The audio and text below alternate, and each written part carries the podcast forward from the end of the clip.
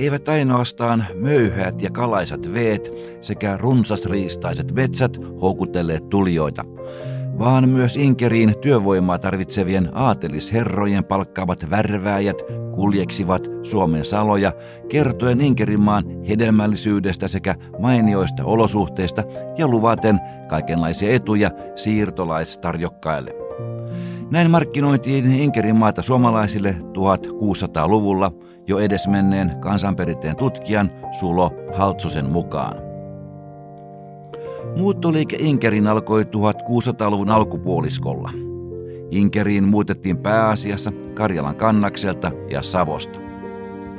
Mutta keitä nämä rohkeat uudisraivajat oikein olivat, miksi he lähtivät Inkeriin ja mitenkä historia heitteli vuosien saatossa inkeriläisiä. Puhumme nyt seuraavan puolen tunnin ajan inkeriläisestä muuttoliikkeestä ja sen tuomasta juurettomuudesta. Minä olen Tero Kekki, vuonna 1861 maaorjuudesta vapautuneen inkeriläisen Joonas Kekin jälkeläinen neljännessä polvessa. Aiheesta kanssani keskustelevat tutkija, valtiotieteiden tohtori Anni Reuter Helsingistä sekä erikoistutkija, filosofian tohtori Andrei Kalinitschev Turusta. Tervetuloa. Kiitos. Kiitos. Historiatutkija O.A. Forström on aikoinaan todennut Inkerin oloissa olleen 1600-luvulla jotain Siperiaan tai Amerikan lännen tapaista. Mitähän tällä oikein mahtoi tarkoittaa? Inkerissä oli ähm, vapautunut jossain mielessä maata sen jälkeen, kun siellä oli sodit, sodittu pitkään. Ja Ruotsin kuningas lupasi, lupasi maata ja myös sen, että ei tarvinnut mennä armeijaan miesten. Luulen, että tämä houkutteli myös esi-isääni Esko Eskelin poikaa ja hän lähti Jääskestä Inkeriin nykyisen Pietarin lähistölle ja perusti sinne maatilan, löysi vaimon ja, ja eli ilmeisesti ihan hyvää elämää. Olen vähän miettinyt, että oli, oliko hän mahdollisesti jonkinlainen sen ajan siviilipalvelusmies jopa, että hän vältti armeijan. Niin Andrei, oliko Inkeri tuolloin jonkinnäköinen villi itä?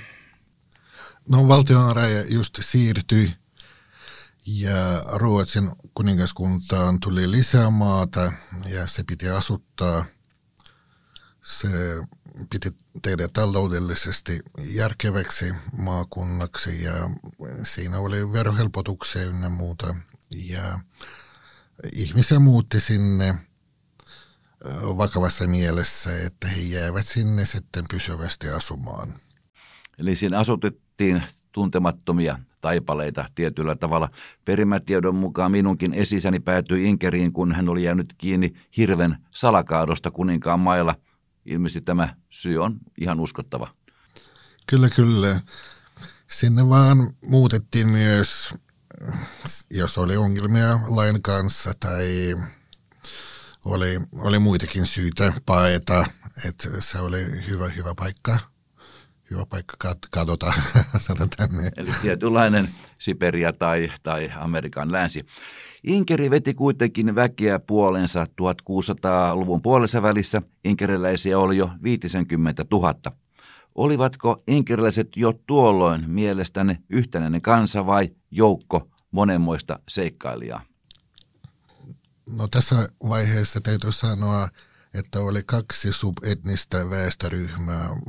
Puhutaan äyrämöisistä ja savakoista ja Savosta muuttaneiden pääkoudat olivat äh, Savakoiden kylät ja niitä, jotka muuttivat sitten Karjalasta. He pyrkivät muuttamaan äyrämöisten kyliin ja oli myös selkeä jako.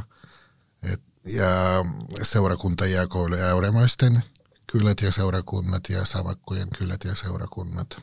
Eli kuitenkin jonkinnäköistä ö, yhteistä kansaa rakennettiin jo tuolloin inkeriläisten keskuudessa. No, suomalaisilla oli yhteinen kieli ja, kieli ja sitten myös tämä luterilainen uskonto yhdistivät, ja, mutta se oli tämmöistä kansa, kansankulttuuria siihen aikaan. Tuolloin elettiin äh, Ruotsin vallan aikaa ja ilmeisesti arki soljui ihan kohtalaisen mukavasti Inkerinmaalla. No ainakin, mm, mitä katsoo omaa sukuani, niin ihmiset saivat lapsia ja menestyivät jossain mielessä. Et tietysti sitten jossain vaiheessa tuli, tuli sitten mm, sotia, sotia ja muuta, että se teki elämästä sitten hankalampaa. Mutta kuitenkin alkuun elettiin ihan hyvää ja rauhallista elämää Henkerinmaalla 1600-luvulla. Kyllä, kun ei sodittu, se oli ihan rauhallista, rauhallista elämää ja ihmiset harjoittivat jotain elinkeinoa ja vaan ra- viettivät rauhallista elämää. No sitten alkoi sota ja suuri Pohjan sota 1702 ja sen myötä Inkeri siirtyi Venäjän vallan alle. Ja siitä alkoi inkeriläisten maaorjuus. Mitä se käytännössä tarkoitti? No käytännössä tämä tarkoitti, että ihmiset tulivat jonkun tahon valtion saarin perheen tai keisarin perheen tai laitoksen tai aatelissuvun omaisuudeksi, että he eivät enää pysty, pystyneet menemään naimisiin ilman tämän hallitsijan lupaa ja eivät enää pystyneet mu- muuttamaan mihinkään ilman lupaa ja se rajoitti heidän elämää hyvin paljon. Joo, kyllä, että ähm, ihmisissä tuli toisen omaisuutta, että esimerkiksi omat sukulaiseni, niin perimätiedon mukaan ähm, Katarina Suuri lahjoitti heidät lempirakastajalleen Potemkinille. Ja se oli sitten niin kuin hallitsija näin määräsi. Kyllä, mutta Potemkin oli ilmeisen hyvä isäntä verrattuna moneen muuhun. Hallinnollisesti Inkeri oli tuolloin osa Pietarin kuvernementtia, mikä tarkoitti, että inkeriläisillä ei ollut juuri mitään päätäntävaltaa omiin asioihinsa. Tätä tukee Anni juuri kertomasi esimerkki. Oliko siellä mitään päätäntävaltaa omiin asioihin? Se riippui hyvin paljon juuri tästä, ää, kuka, kuka oli sitten näiden maurien isäntä tai emäntä. Että os, osa, osa, osalle sitten mahdollistui kirkolliskoulut ja tämän tyyppisetkin asiat ja tietynlainen oma päätäntävalta, että ihmiset joutuivat yleensä käymään päivätöissä tietyn, tietyn määrän mm, ajastaan, ajastaan sitten tota noin, ja, ja sitten tämä loppuaika saattoi olla sitten vapaampaa. No isännille suoritettiin veroa ja sitten harjoiteltiin jotain elinkeinoa ja Pietari tarjosi silloin hyvät ansiomahdollisuudet, kun se tarvitsi hyvin paljon työvoimaa ja erilaisia palveluita ja äh, ruokatarvikkeita. Myytiin Pietariin. Mutta kaikki, kaikki arjen olivat kuitenkin alisteisia sille tuota ikään kuin isännän tai omistajan tahdolle. Kyllä, että periaatteessa isännällä tai emännällä oli jopa mahdollisuus myydä näitä maoria – tai antaa, antaa heidät eteenpäin ja myös päättää avioliitosta. Eli kuulin myös esimerkiksi tämmöisen haastattelun, missä iso, isoäiti äm, kertoi, kertoi, että kylässä oli sen verran ikävä tämä naisomistaja, että hän halusi ä, nätit tytöt ä, naittaa rumille pojalla ja päinvastoin – ja osa, osa sitten ei mennyt tämän takia ollenkaan naimisiin, vaan jäi, jäi sitten asumaan omillaan. No tämä saarin valtakausi toi myöskin jonkinnäköistä sisäistä pakkomuuttua inkeriläisten keskuuteen, koska Inkeriin siirrettiin ja sinne muutti paljon venäläisiä ja tämä pakotti inkeriläiset muuttamaan ja antamaan ikään kuin parhaat maat venäläiselle. Miten tämä vaikutti inkeriläisten arkeen? kuninkirjan suomalaisista tuli maanuorijat, maanuorijat, niin kyllä heidän ei ollut enää mahdollisuutta muuttaa mihinkään ilman edes työhön, ilman omistajan lupaa. Ja toisaalta omistaja saattoi määrätä esimerkiksi menemään Pietariin töihin rakentamaan pääkaupunkia tai muuttamaan kylistä muualle. Että näin, näin oli siihen aikaan. Eli se oli ikään kuin sisäistä muuttoliikettä, mutta pakotettuna ja ilman omaa tahtoa. Kyllä vain. Mutta vaikka valta vaihtui Ruotsin kruunusta Venäjän saariin 1700-luvulla, se ei kuitenkaan lopettanut muutoli, muuttoliikettä Suomesta Inkeriin.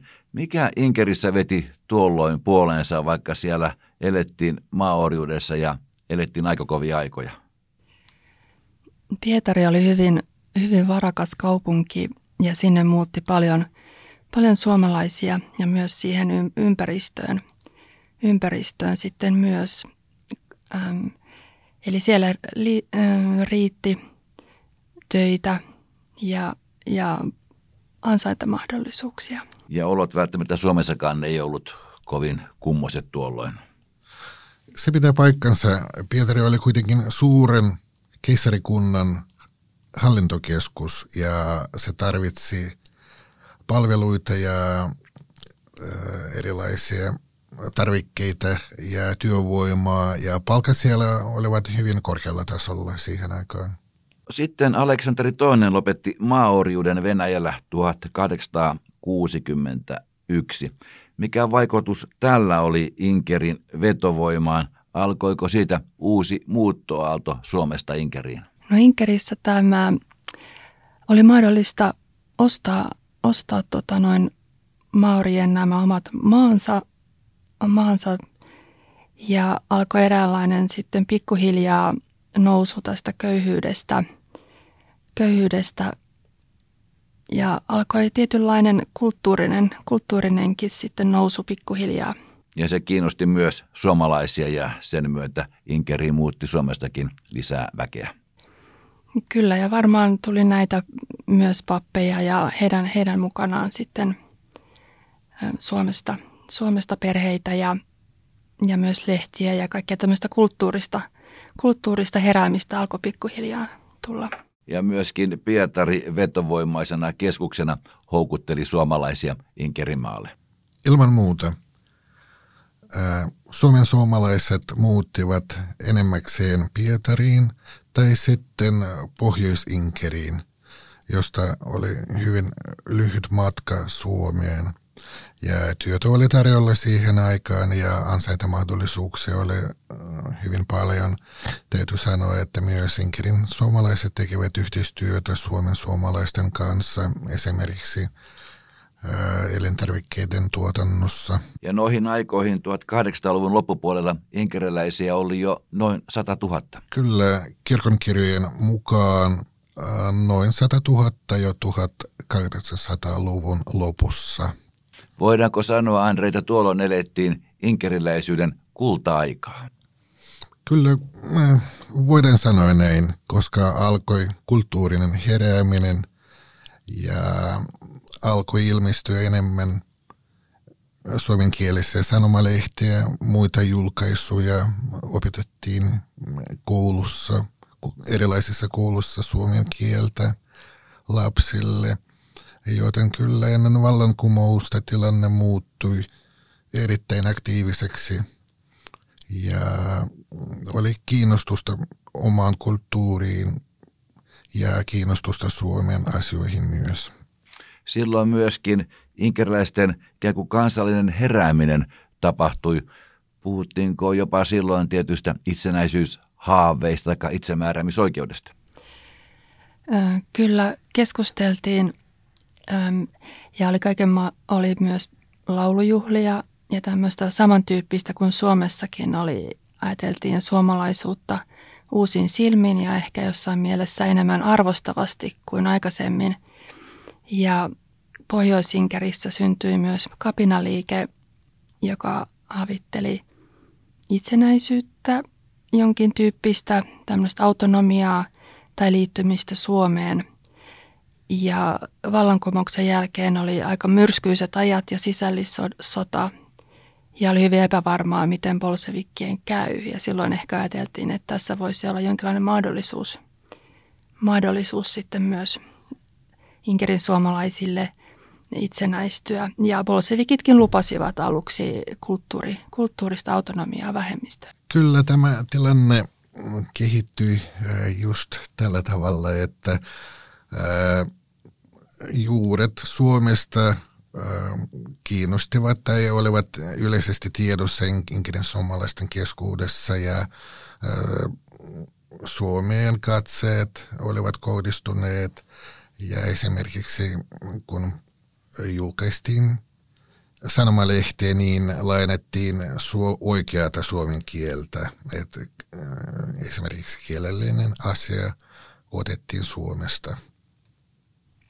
Eli tuolloin elettiin tietynlaista itsenäisyyden haaveilun tai autonomian haaveilun aikaa, mutta sitten alkoi toinen maailmansota ja tuota, Venäjällä vallankaappaus – päättyvätkö nämä autonomiahaaveet sitten tuohon ajanjaksoon?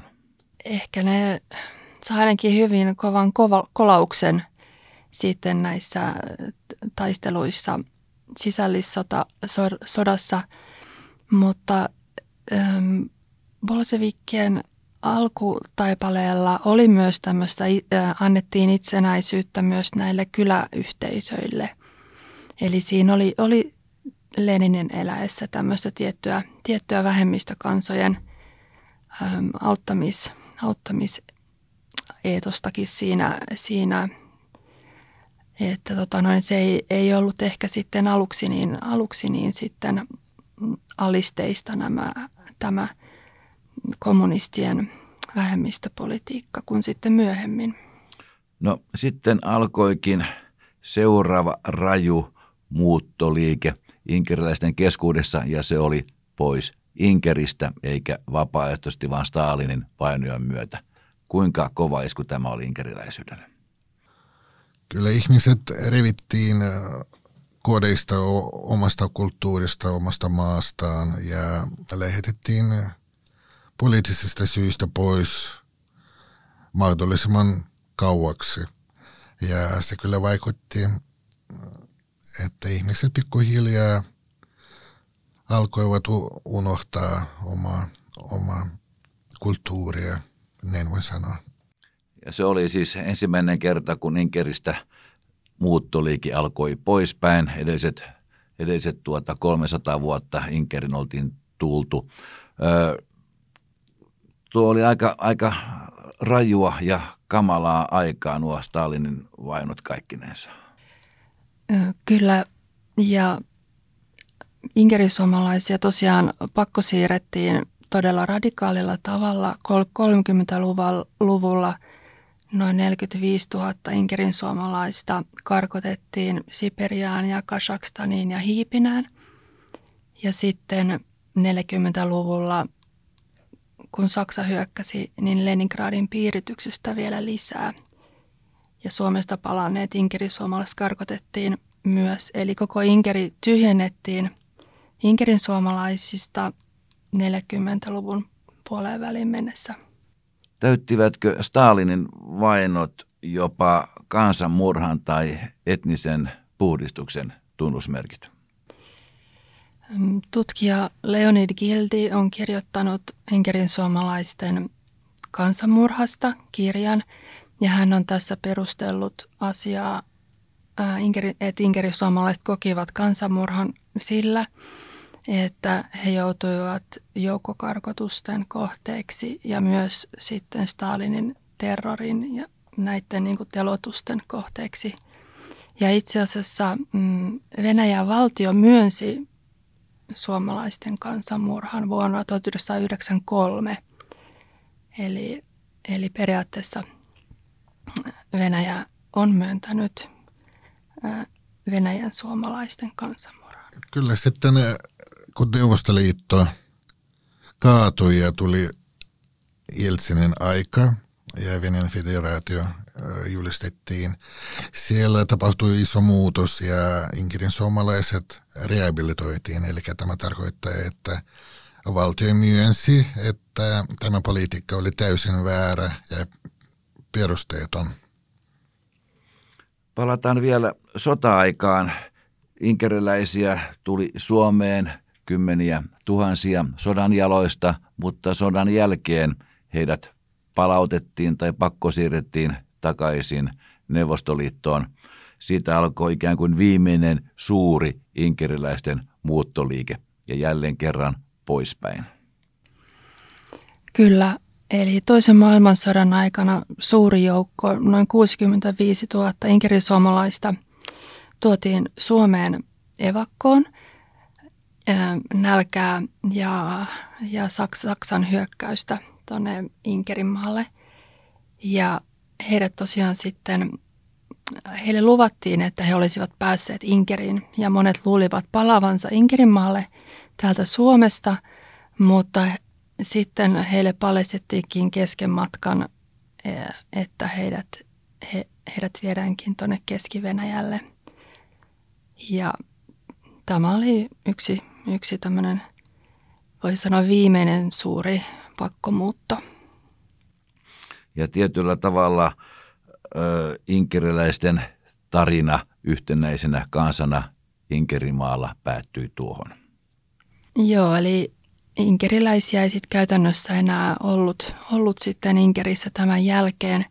Ja heiltä itse asiassa lopetettiin pääsymahdollisuus Inkeriin erilaisten, erilaisilla määräyksillä.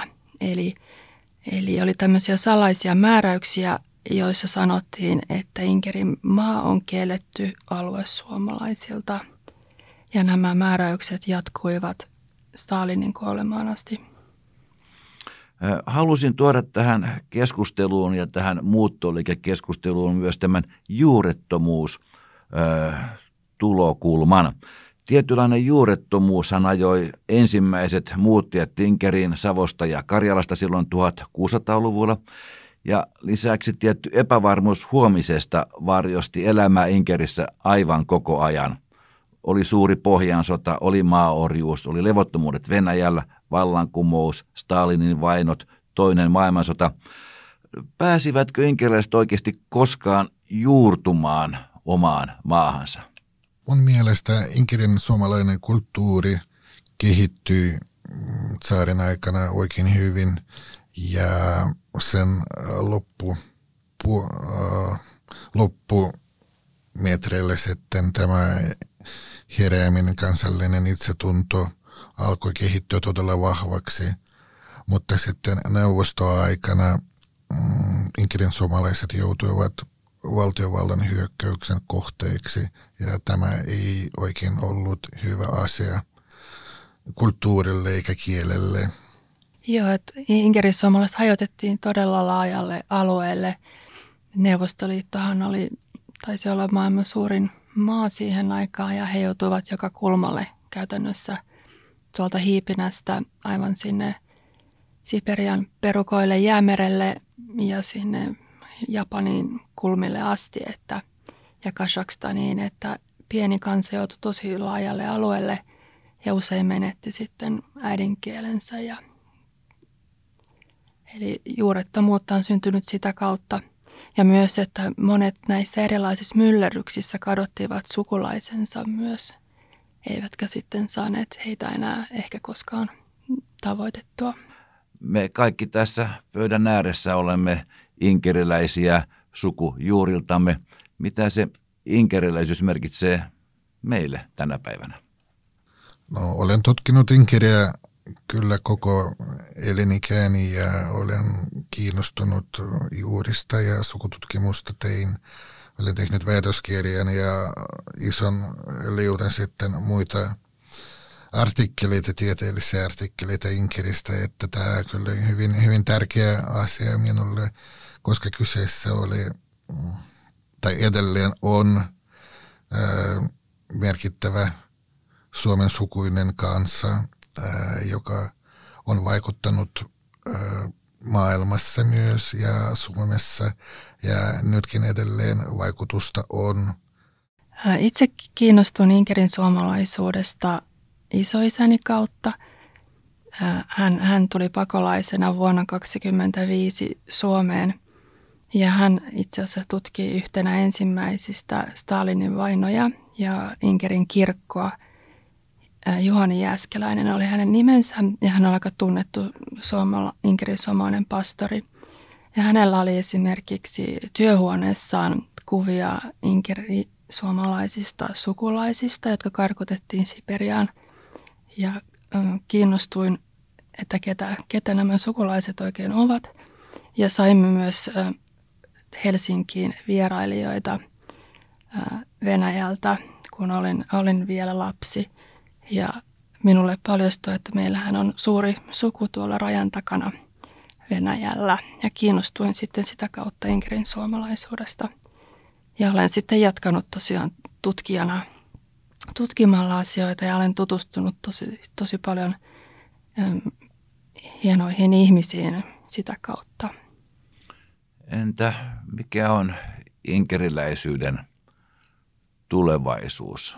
Onko meidän, meitä seuraavilla polvilla vielä enää mitään kiinnekohtaa inkeriläisyyteen? Mielestäni kyllä inkerin suomalaiset tiedostavat syntyperänsä ja he kyllä tuntevat juurensa. Haluan tässä yhteydessä kertoa yhden äh, mielenkiintoisen tapauksen yhdellä julkisella luennolleni. Sitten äh, kun esitettiin kysymyksiä, eräs nainen nousi ja kertoi, että hän on inkinen suomalainen ja hän on äyrämöisiä, eli hän, hänen juurensa tulevat äyrämöisistä, äyrämöisestä kulttuurista. Ja mun mielestä tämä on hyvin mielenkiintoinen asia, joka osoittaa, että ihmiset todella ovat kiinnostuneita omasta kulttuurista ja inkinen suomalaisuus näin ollen jatkuu vielä Suomessakin. Olen huomannut kanssa, että ihmisiä melkein kiinnostaa nyt taas uudelleen enemmän Inkerin suomalaisuus, ehkä liittyen myös historiallisiin tapahtumiin ja nyt mitä Venäjällä on menossa, mutta että ihmisten kiinnostus omia sukujuuriaan kohtaan on aika suurta. Ja monet haluavat sel- selvittää kadonneiden sukulaisten tai mm, erilaisten historiallisten kiemuroiden, että mitä, mitä siellä oikein on tapahtunut. Eli tietynlaista, tietynlaista kiinnostusta on, on kyllä olemassa.